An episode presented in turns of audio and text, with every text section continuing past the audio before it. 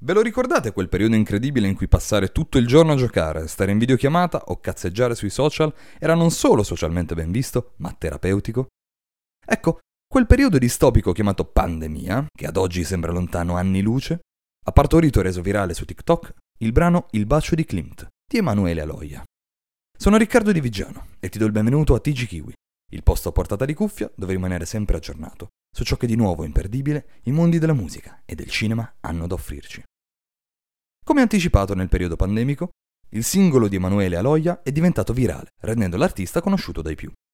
In questi casi estremamente particolari, un artista ottiene sì la possibilità di farsi conoscere esponenzialmente in un breve periodo di tempo, ma nel contempo rischia di limitare l'attenzione del pubblico al singolo momento in cui gli ascoltatori ascoltano per la prima volta la sua musica. Mi spiego meglio. A volte, quando ci affezioniamo molto al brano di un artista, che non abbiamo mai sentito, la nostra emotività ci porta a ricollegare il brano più al momento o al contesto in cui lo abbiamo scoperto, più che affezionarci al brano in sé. In questo modo, qualsiasi nuovo brano l'artista rilascerà in futuro, per noi non sarà mai all'altezza di quello che ci ha permesso di conoscerlo, perché non è più solo musica, ma parte integrante di noi e della nostra storia.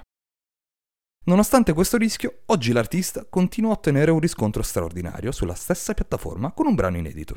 La sua musica continua a toccare i cuori degli ascoltatori e chissà che, considerato il successo che sta riscuotendo, questo nuovo brano non diventi il prossimo singolo ufficiale dell'artista.